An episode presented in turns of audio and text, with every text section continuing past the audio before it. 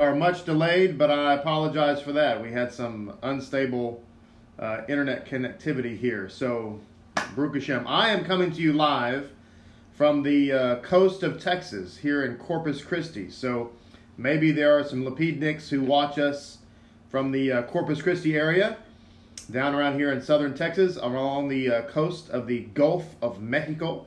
And if you are here, then uh, we welcome you. We're glad that you're with us this morning. And we are thankful uh, to be connected. It's been a little bit of a, of a, challenge, but we are here, and so Bezrat Hashem will stay here. All right, so let's jump right into our aliyah since we're um, running behind, and I apologize to all of you. Many of you have this time scheduled and so on, and so I apologize for uh, the inconvenience, but uh, we're here now. So we are in the second aliyah of Parasha Ki Tavo from the book of uh, Deuteronomy, chapter 26. Uh, I would give you a page number, but I'm using a miniature version of the Chumash, uh, my traveling Chumash. And so it's the, the, the page number is not going to correspond to the regular sized Chumash. Isn't this neat? You can get a little pocket size. This is actually the Chumash Devarim, little pocket size. And so you can get that from Art Scroll to add to your collection uh, one of these days. So we are in the, the book of Devarim, as I said, the book of Deuteronomy, chapter 26. The second reading begins in verse 11. It's kind of short, so let's read and we'll get right to our uh, discussion today. So it says in chapter 26 of verse 11, You shall be glad with all the goodness that Adonai your God has given you and your household, you and the Levite and the proselyte who is in your midst when you have finished tithing every tithe of your produce in the third year, the year of the tithe, you shall give to the Levites, to the proselytes, to the orphan, to the widow, and they shall eat in your cities and be satisfied. Then you shall say before Adonai your God, I have removed the holy things from the house, and have also given it to the Levites, to the proselytes, to the orphan, to the widow, according to whatever commandments you commanded me. I have not transgressed any of your commandments, and I have not forgotten. That's important, not to forget uh, the tithe of Hashem and what Hashem has done for us. So verse 14, I have not eaten any of it in my intense mourning. I did not consume it in a state of contamination, and I did not give it for the needs of the dead. I have hearkened to the voice of Adonai my God. I have acted according to everything you commanded me. Gaze down from your holy abode from the heavens and bless your people Israel and the ground that you gave us as you swore to our forefathers, a land flowing with milk and honey. So the second aliyah is a continuation of the discussion, the discussion of bringing the first fruits to Hashem. And so with that, I want to turn to the Gutnick Chumash and read a, their introduction to this parasha because it has a very uh, fascinating insight, I think, for us speaking about entering the mitzvot. I like to point out that Yeshua said, um, When you abide in me, I will abide in you. I, have I've mentioned that particular saying many, many times, probably because for me, as uh, and maybe as a man, a lot of ladies are far more spiritual than men are just by the very nature of who they are as God uh, made woman. But as a man, we need some more. We need we need more input. What was that movie? Um, number five. Need more input. I forgot. Uh, Short Circuit. That was the name of the movie. Uh, need more input. So that for me, I was like, oh, that sounds really sweet. Abide in me, and I'll abide in you.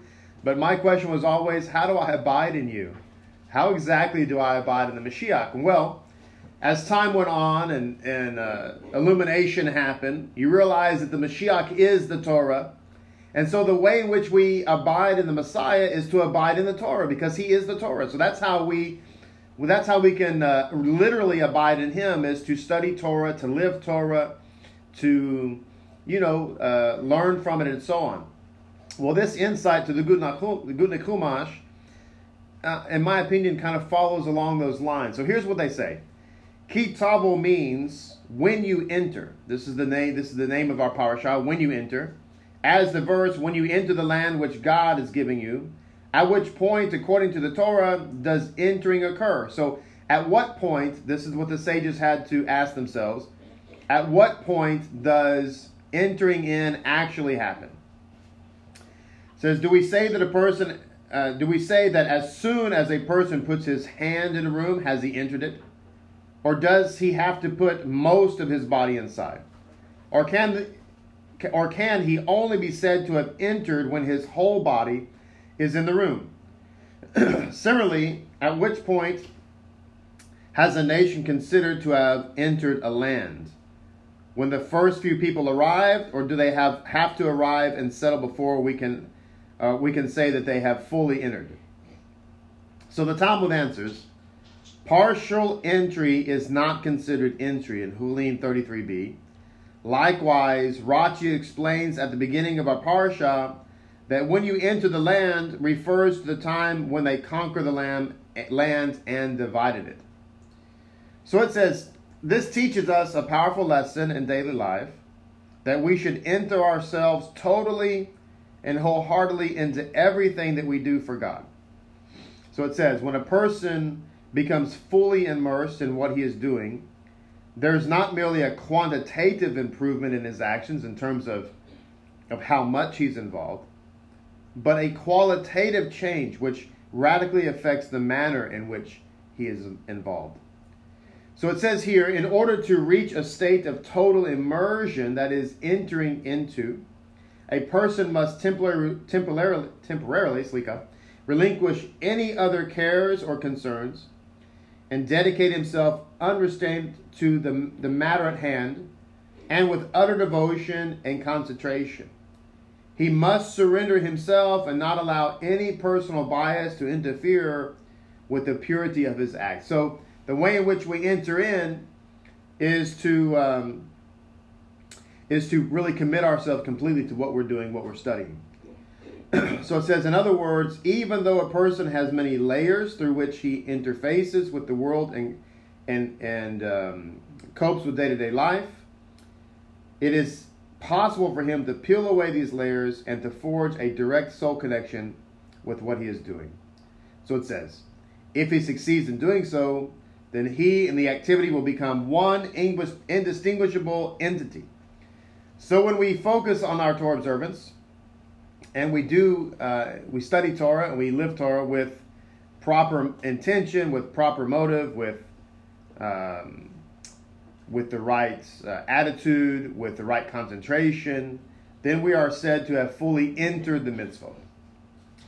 So it says, by way of illustration, when the soul enters the body to bring it to life, there is a total entering of the soul into the body, such that it, it says here that the soul and body become one. This is what they're continuing the thought from the the uh, Gutnick Chumash. So it says, now the body is alive too. It's not merely enlivened by the soul, it has actually become alive itself. Because the soul has entered the body totally, such that the soul and body are truly one. So it says, and that is the lesson from Parashat Ki Tavo. We should, it says here, enter into every mitzvah that we perform. That is to say, that we should serve God with uh, our eyes wide open, as it were, and the observance of our Judaism, Judaism will then become fully alive. So we talk about um, Mashiach saying that we can and should abide in him. How do we do that fully? And that is by doing so with full concentration, with full intention, etc. Now, there's another insight here. there's another insight here to the Gutnick Chumash, talking about the first fruits of the basket. Why do we have to bring our first fruits and in a in a basket specifically. So it says here the first fruit represent the Jewish soul, as the Midrash teaches that the divine thoughts to create Jewish souls preceded everything. That is Breshit Rabbah 1 4. It says, In this respect, Jewish souls are first and cherished in a way similar to first fruits. So the first fruits represent the Jewish soul. So it says, when the soul is in heaven, before it enters the body, it enjoys an intense, ecstatic relationship with God. Nevertheless, the soul is sent down to earth in a body which conceals its relationship with God. This is not without profit, since this descent, they say, the soul is able to carry out its mission. As we said many times, I've talked about this many times, that you and I were sent to earth uh, for a specific mission. And it says, as a result of being able to, or being sent rather down to earth and to fulfill this mission throughout all the hardship and all the trial and all the tribulation, as a result of that, we are able to build a more intense, uh, a more intense relationship with God as a result of our trials and tribulations. Okay. So it says, it's His mitzvot because because rather His mitzvot can only be carried out in the physical world. So it says, this is the lesson from the requirement of first fruits being placed in a basket. Although the fruits, it says, are the finest and first of the crop, they cannot achieve perfection without a basket. So the basket refers to the body, and the first fruit refer to the soul. So it says, likewise, the Jewish soul, which is God's highest priority, cannot achieve perfection without coming down into a physical body mm-hmm. and a world of concealment or and temptation because it is precisely through that descent that an even greater ascent is achieved. So, just like the Messiah was teaching, he said that unless a grain of wheat fall to the earth and die, it cannot come forth and, and produce more fruit. Okay, so the question becomes what is the purpose of life? We've been talking about uh, on Shabbat in the uh, in the Drash, we've been talking about the part, the Kohelet, the Ecclesiastes, and it seems kind of dim. We have the, the King Solomon, the, the wisest man who's ever lived, saying, you know, life is futile. What's the purpose of life? You you come to live in a body, you're born, but the moment the baby is born, it's on its way to death. It's kind of a morbid way of looking at it, but unfortunately, that's that's the reality. So, what becomes the purpose? Well, if we just look at what we just read with the the basket and the first fruit analogy, then the first fruit is a pure soul. We're, in Shemayim, we're pure, but we, we need to be tested and we need to be able to develop an even more intense relationship with Hashem. And Hashem, in His infinite wisdom, understands that the only way that we can do that is to be put in a basket. So we come down to earth, we're put in a basket to be taken back up to the Kohen, who represents God, to Yerushalayim, which represents the seventh heaven, so we come down to be taken up. Why? Because he wants us to produce more fruit. So by us coming to uh, the earth, we are like, in a way, we are like that grain, that seed, right, that has to fall to the earth and be buried, as it were, in order to sprout forth much fruit. If we are the soul, we're simply the first fruit left in Shemayim without the basket, then we are going to be a perfect little fruit but we're not going to bear more fruit. That's the whole idea. So we talk about first fruits, and some people look at first fruits only as a means by which to give to God and therefore be blessed by God, but it's so much more deeper than that. So much deeper than that. By, so this is why we talk about tithing. We talk about giving our first fruits and tithing. We, a lot of people get focused on the money aspect of it, right? And so there's there's many more layers to that. There's when we give of our tithe, when we give of our first fruits, we're actually doing something fixed, physical that testifies to what we're doing spiritual. That's the whole point of, of uh, these exercises. So it says and uh, the uh, Rabbi Munk's commentary, another reason to tithe it says that you shall take the first of every fruit of the ground. So Rambam states that the motivation underlying the mitzvah of bringing the first fruit to the Kohen is that in observance of this mitzvah, man becomes accustomed to acting generously and learns to limit his desire for property. He writes this in the Guide to the Perplexed, apparently in chapter 39. So again, we're talking about giving first fruits, bringing our, our proper tithe to Hashem. What's the reason we do this? Is so that we can engender in ourselves a generous spirit. And we can avoid what Mashiach talked about being the evil eye. The evil eye was a euphemism talking about somebody who is stingy. And so if somebody who is very stingy, their eye is, is, is evil. If their eye is evil, then their whole body is dark. And so if someone is, is they can say, well, I, I really love God and I love people and I'm really observant and I'm particularly stringent, even maybe about my observance, and I'm, I really I daven three times a day. I never miss all those kinds of things. But you ask them, okay, do you tithe? And They say, no, I don't believe in it. Then they hmm. nothing else matters, because Mashiach taught if your eye is dark, your whole body is dark. It's very important because if you're not generous, then you're not living a godly life. It's just that simple. And so therefore when we give of our tithe, we're actually we're we're training ourselves to give. You know, they talk about training uh, in martial arts or people train how to use a firearm or or they train how to uh, uh, I don't know, play football or soccer or whatever. And the the, the experts uh, say that in a time of crisis, let's say that you are uh, you're walking down the street minding your own business and somebody attacks you now you have to defend yourself that you don't have time to think about all right so if he throws up his left hand i'm going to block with you know my right hand and then i'm going to swing around and do a roundhouse kick to his face and you don't have time for all that.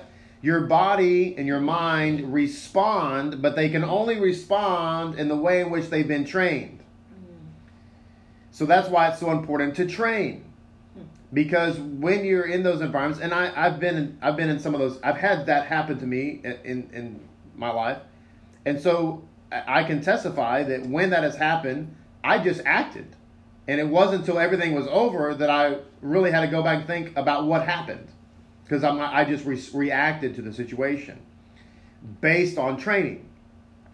So this is why it's so important to tithe because you think, oh, well, when the time comes to be generous, I'll be generous. No, you won't, not unless you've been training to be generous. you see. That's why it's so important. So remember the times of trouble. This is another part of this experience. It says that we come to Hashem and we say, I remember when I was a slave in Egypt.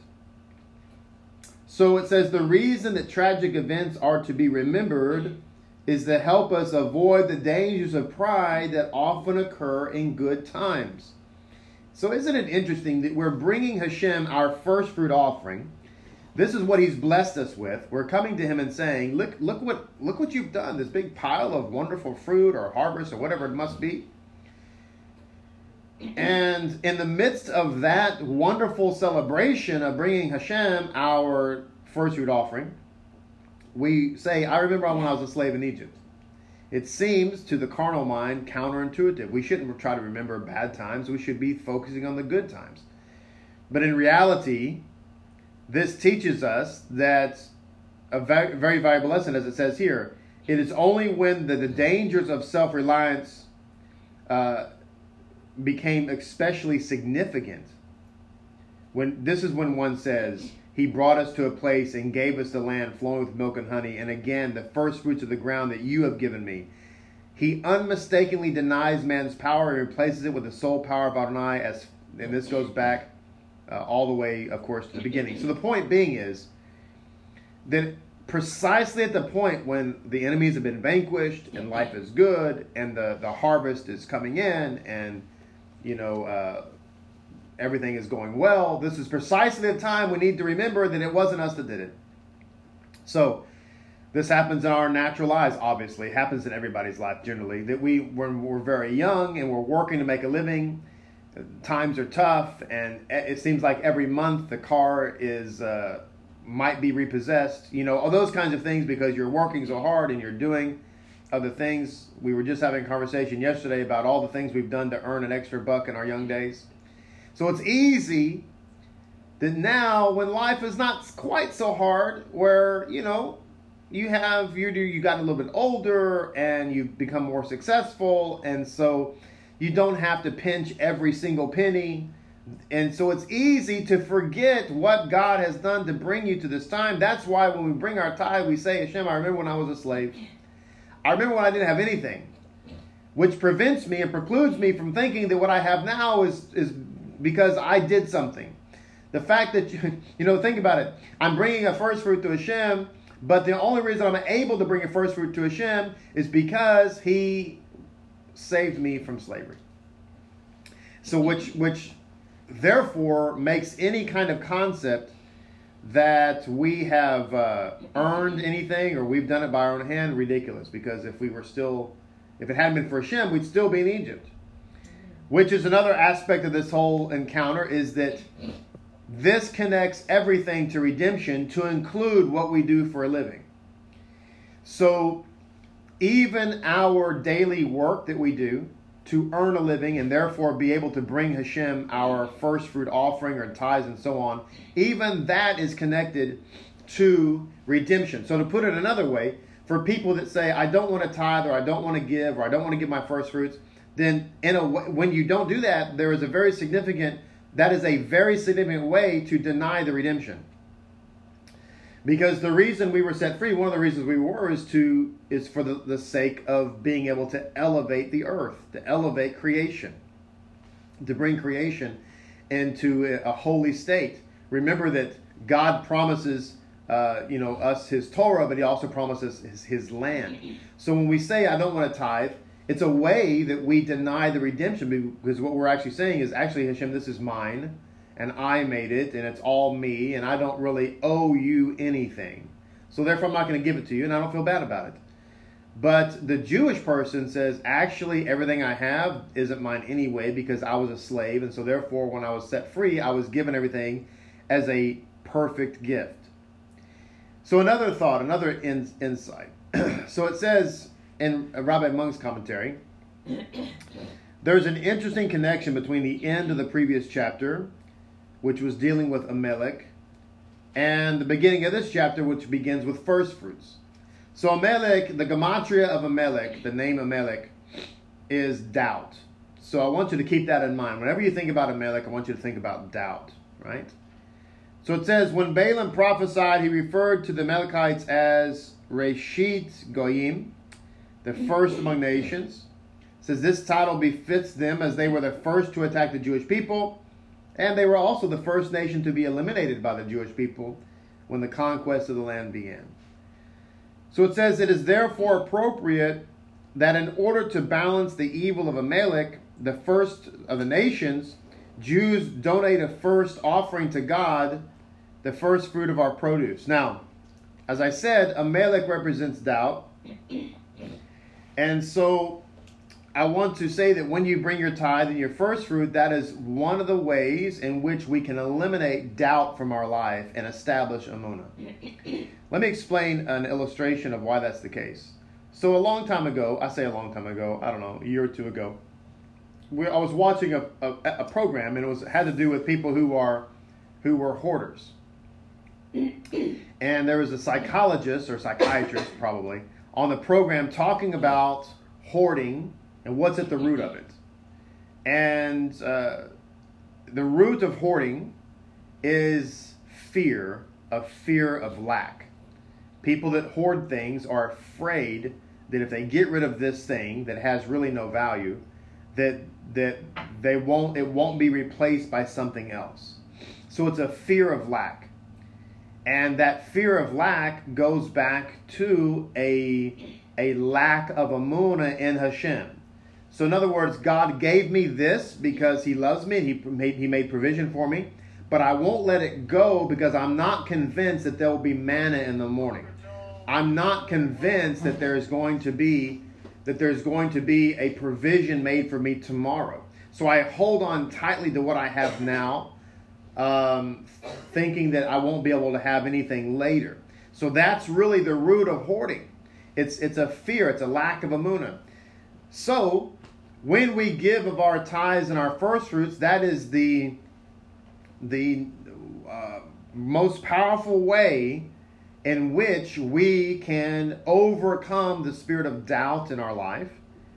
Uh, that is to give to Hashem because we believe that manna comes daily from, from God, that it doesn't come from our own effort alone. Now, naturally, as I said before, we everything in balance. We do have to work. We do have to do things. We have to put forth an effort, but our effort is is not is not the source of what we have. The source of what we have comes from God. So when we give to Hashem, we're overcoming the spirit of doubt. We're actually crushing Amalek underfoot. And uh, believing and putting our faith specifically in Hashem. All right, a couple more insights the, the time we have here. So it says, Thus the world has was made both for Torah, which is its spiritual and ethical constitution, and for Israel, the representative of the Torah. Now, this goes back to an idea that the word uh, Breshit in the beginning of the Torah has in it, of course, Reshit, the first, which is like the first, uh, the first fruit. So Rashi brings down that the world was created for the Torah and also uh, for Israel. The Torah, because it says in Proverbs eight twenty two, the Torah is the first of his ways, and for Israel, who are called the first of his crop. So, with that in mind, that comes from Jeremiah 2 3, by the way. So, with that in mind, it says, Thus the world was made both for the Torah, which is its spiritual and ethical constitution, and for Israel, the representation, the representative of the Torah. Now, the, the reason I wanted to point this out, and I underlined in this um, commentary the word representative, because this presents a, uh, a, a, type of um, precedent so, what we learn here is that the Torah is represented by Israel. In other words, Israel is a personification of the Torah. How? By keeping it. By keeping the Torah, we represent the Torah. We become a personification of Torah, which teaches us what? Which teaches us that there is a precedent now for the Torah to be manifest in a human form. Because if we can keep the Torah and therefore represent the Torah, then the Torah can have a human representation, which is what we have through Messiah Yeshua. So, all right, one last thing, and we'll conclude. And uh, working through all of our internet connections issues, so prayerfully we're uh, going to be okay with all that. So it says here, I have not eaten in my intense mourning. So it says the primary emphasis of Judaism is upon life, that it's to be positive and productive. This goes back to an idea that we are supposed to avoid acting like pagans in all of our mourning rituals, and this included tithing. Uh, there's Rabbi Munk brings down a really uh, kind of a long insight into tithing being something that was understood as important by all nations, which means that tithing is universal, which means that tithing is very it's, it's very primordial. It's it's very important. I always take notice of, of what people resist most in Torah. So if, if, if there's a lot of resistance to a particular mitzvah, to me that means it has very, very, very deep spiritual impact. So people really hate, a lot of people really hate the idea of tithing. Boom, check that box. That must be something that we really need to focus on. People really, really dislike keeping the Sabbath. Boom, we need to make sure we keep the Shabbat because that indicates that the, the soul of the enemy hates it. People are against circumcision. Boom. People are against separation of meat and milk, right? Boom. That must mean there's something primordial about that too. So wherever you see there's a hot button issue, if you go in the calendar, people will fight against the calendar, right? You have Hebrew roots and Messianics, and they've got all kind of made up, f- fake and phony, you know, plastic banana, good time rock and roll calendars out there. They've all made it by themselves. Why is that such a fast? Why is that such a hot button issue? There must be something incredibly important about the right Moedim, right? Mm-hmm. So anytime you have a hot button issue out there, you can pretty much guarantee that it is a primordial issue, and Hashem wants us to focus on that and tithing is one of those issues. But we're to do so by God's ways and not by the ways of the pagan nations. End of our Aliyah today. Thank you for joining me. Uh, with God's help, we'll be back tomorrow. Maybe. We'll see how things work out uh, as this has uh, concluded. So if you are still with me, please subscribe to our channel. Please like this video. Please share it with your friends. And uh, please have a wonderful and good day, and we will see everybody Bezrat Hashem tomorrow.